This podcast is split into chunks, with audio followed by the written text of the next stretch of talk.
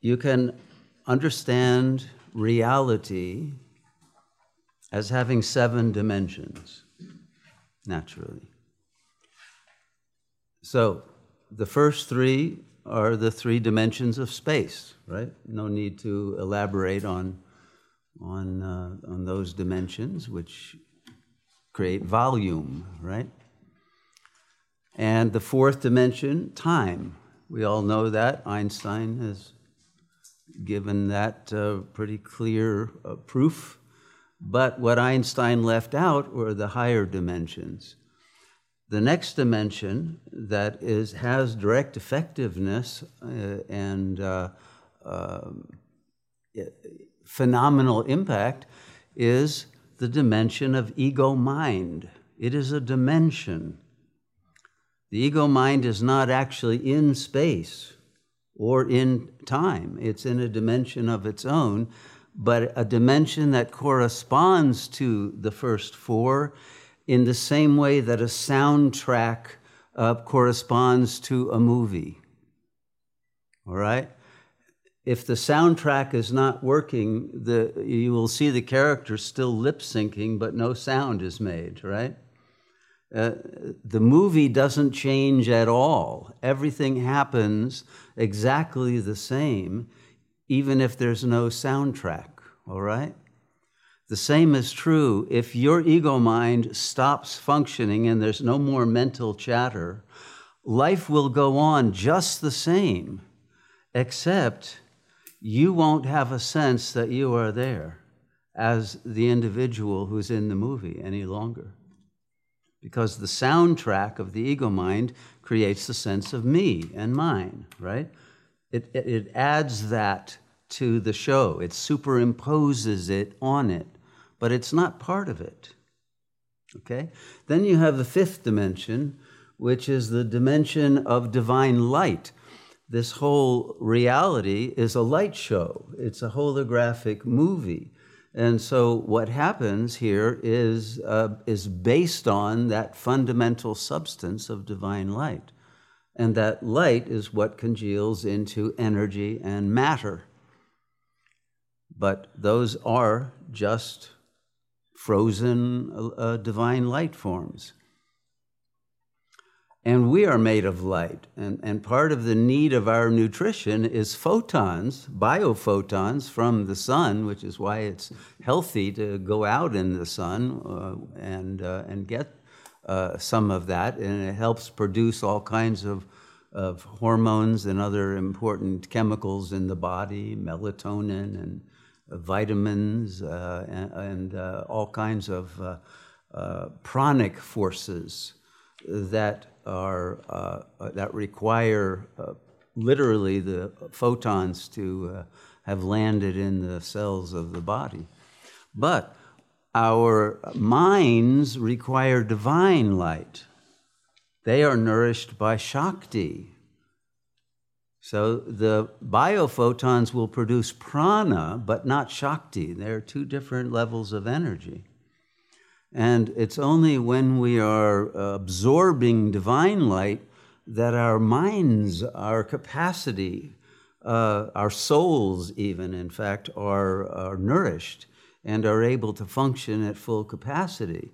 Most souls are starving uh, most souls are anorexic these days. They get no divine nourishment. They, they don't open to the light.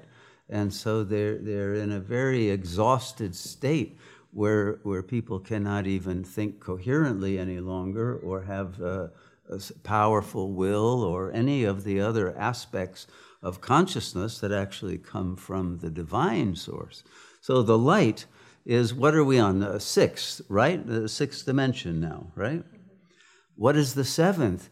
It is the chit, the chaitanya, the bhuma. These are all different names for the mind of God, that ultimate supreme intelligence that contains and pervades all the other dimensions, but is responsible specifically for the carrier waves of information that configure the field of light by collapsing and decollapsing the quantum and quantum wave functions that the light and its uh, uh, reciprocal awareness are carrying. Light and awareness are, are uh, like a double helix, the equivalent of our DNA, but it's our spiritual DNA. And the relationship between the awareness and the light uh, will create different patterns of qualium wave function, and they can be collapsed or decollapsed, which will change uh, your mental, psychological, and affective relationship to reality, and, and your capacity for perceiving uh, qualities and uh, subtleties of uh, that reality that is the holographic field and the field that contains the holographic field, which is the divine field. So those are the seven. But the divine field itself needs to be understood that it has, uh, it has three primary dimensions. And that's why I, I, I don't know if all of you know why do I do these invocations of Shiva, as Parameshvara and then Parashakti and Parabrahman and Allah and Buddha, right? And Tao. Why? Well, they are all aspects of that divine function at the seventh dimension. And so you are attuning to them through that invocation. The, the, the, the absolute uh, intelligence is Parameshvaraya or Shiva. Parashakti is the pulse of spanda, the divine energy that becomes those waves that produce the design of the world and the functioning of the ecosystems of, of reality. And then you have uh, uh, Allah. Oh, you have Brahman. Brahman is the field that, that the, those uh, waves, those pulses of spanda, uh, then are filled with, like the waves of an ocean. But Brahma, Brahman is the ocean in which then the quantum field of the universe, as it is understood by physics, arises as an appearance within the field of Brahman. So those three are aspects of the, the divine nature are important to understand in terms of their function and how you relate to all three of them in specific ways. And then Allah represents the will, the, the ordainer, that power that will determine the karmic unfoldment of every individual existence and of the play, the theodrama it, itself. So that's that aspect of the moving finger, that moving uh, pen that writes your, your destiny, and having writ moves on, right? The famous uh, Islamic uh, aphorism. So, uh, uh, and then we have the Buddha mind, which is the, uh, the treasure house of archetypal wisdom and virtue and all of the aspects of our divine nature that can be translated into human divinity, nobility, royalty, and uh, uh, w- wisdom of a sage and of a siddha, etc. Right? So all of, of that uh, is uh, is to be activated to the maximum if you are uh, seeking liberation. And then, of course, the Tao is the way that that energy is directly transmitted to you and enables you to read reality. If you can read the Tao as it comes, if you can decipher the information that you're being given through the current of Shakti that is always uh, uh, being transmitted to you from the source. That's all the brain is, is a transceiver of that information of the divine mind. And the soul uses that to translate it into the activity of the organism. So, uh, all of these aspects of the divine nature go into then uh, what becomes the content of the phenomenal world that the ego perceives as a result of its mental chatter that obscures all of this and replaces it with a very petty melodrama, uh, basically filled with suffering, right? And, uh, and all of the, that blissful information and power is lost because it's filtered out and censored out uh, so that the soundtrack has uh, a, a, coherence at a superficial level, but not at a depth dimension, right? Makes sense? Is that, is that clear? Okay. So, why uh, is that important? Well, uh, of course, if you can tune into that, uh, you will, uh, to the highest dimension, you will be able to directly uh, access that as the operating system of the body. And uh, through recognizing that the only thing you need to do to access that is to eliminate the soundtrack, because that is what creates the interference patterns, right? The soundtrack of the ego mind. When that is silenced, then the information comes through very clearly with the capacity to translate it. You know, someone asked me about consciousness. Was it Jake the other day, night, I think? Uh, I, I, I can go further with the definition of it, which I think in this context is important. It's made of two uh, elements con, which is with, right? Con in Spanish, right? Same word. Shusness. Now, what is shusness? Well, the SCI of shusness is the same root of the words like scissors and recision and, and other words that, that use that. Science, right? Science, it's the same SCI.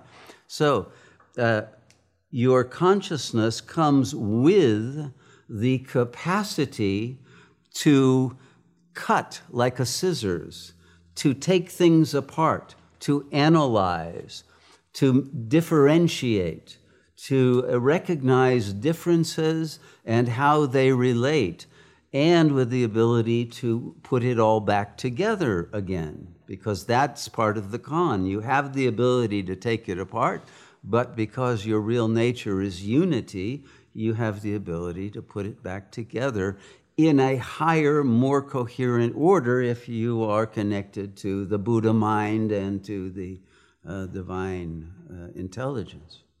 So, uh, what you want to do is have consciousness in its pure form of all of its capacities, but without a narrative, so that everything can be accurately understood and translated, but without the interference of the prejudices and projections of an ego that throw in a lot of uh, excess uh, premises and, and axioms that are never proven but pre, believed, uh, including paranoid tendencies and uh, negativism and, and various uh, orientations and attitudes to reality that don't allow you to fully grok what's being uh, uh, given to you as messages. All right? So, the more that you are uh, you recognize the value of shutting off the soundtrack, then the uh, the more easy it will be to do it, because there has to be a will to do it, and you have to recognize there's a benefit and make uh, use your consciousness, that ability to differentiate and discern, to uh, recognize it's a cost benefit analysis. There's a cost in uh, keeping the soundtrack going. What's the cost? Well, it brings all the baggage of suffering with it. All the karma is contained in that soundtrack, and all the limitations on your intelligence and all the drives that were, were uh, embedded and installed in the program of getting angry at different things and, and having other affects that are not under your control. So, the, even just on the basis of wanting power to keep your mind from creating a lot of anguish, you want to be able to have uh, gone beyond the. Uh, the automatic nature of the playing of the soundtrack.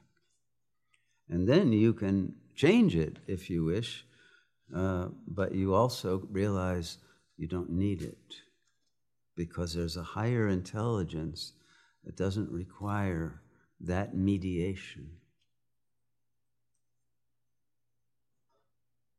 Let's do an experiment.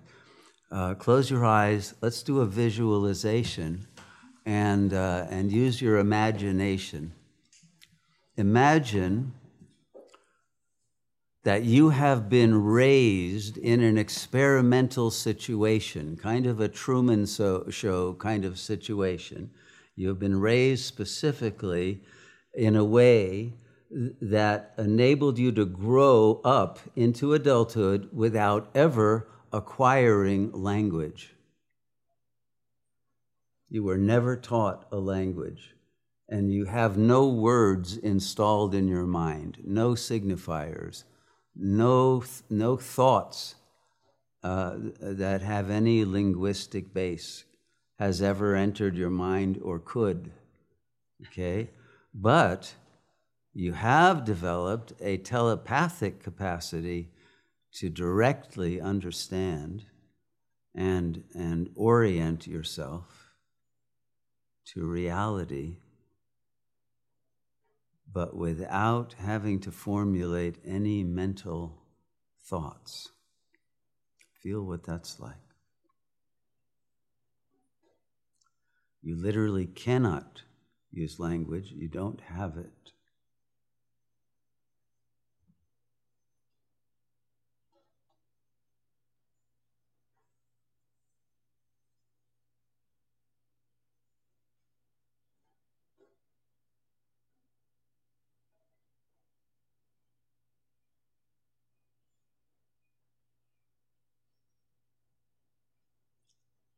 Now, when you're in that state and you feel that you can sustain that sense of not having language,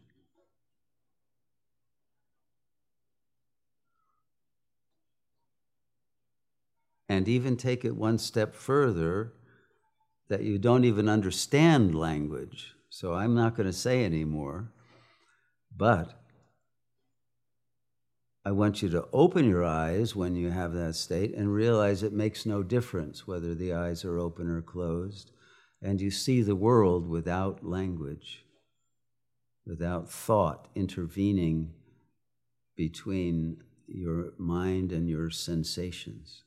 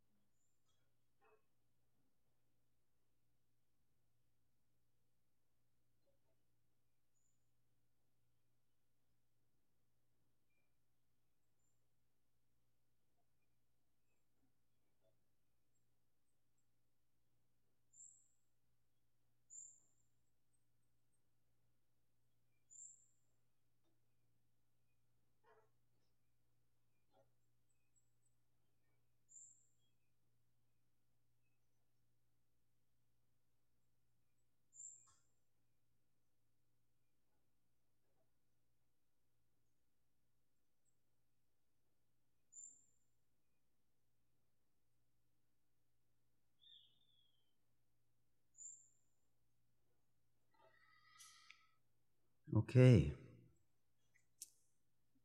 How many people felt an impact from that experiment? Yeah? Okay. Can, could you feel more uh, aligned with having the mind in silence and perceiving directly? Yeah? Okay. Good.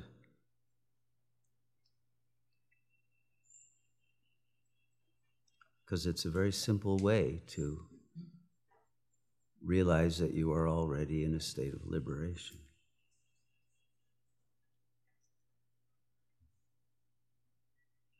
Let's do one more experiment. Thank you for listening to Spiritual Teachings with Shunyamurti, recorded live at the Sat Yoga Ashram in Costa Rica. To join us for a life changing meditation retreat, or to make a donation to support this transformational work, please visit our website, www.satyoga.org. To access more teachings or guided meditations from Shunyamurti, please visit the members section of our website or our YouTube channel, Sat Yoga Institute. Namaste.